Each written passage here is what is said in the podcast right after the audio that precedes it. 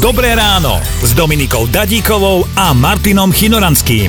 Kolegyňa nášho poslucháča Mira, ktorý pracuje v jednej právnickej kancelárii, naozaj vzdelaný chlap, ktorý sa vyzná. A okolo pol štvrtej sa ho tá kolegyňa prišla opýtať, že počkaj Miro, ty už odchádzaš z roboty? A on, že prečo? A ona, že lebo máš naštartované auto.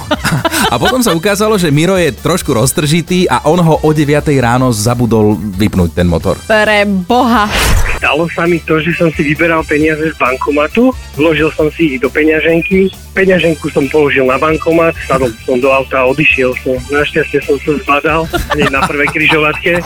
keď som pracovala ako letuška a keď som stávala v príšerne ranných hodinách okolo druhej, pol tretej, tak moje telo ešte spalo. A ja som sa ráno po umytí namiesto naličenia zase nakremovala, že idem spať.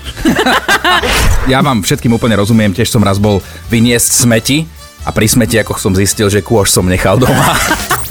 Počúvajte Dobré ráno s Dominikou a Martinom už v pondelok ráno od 5. Radio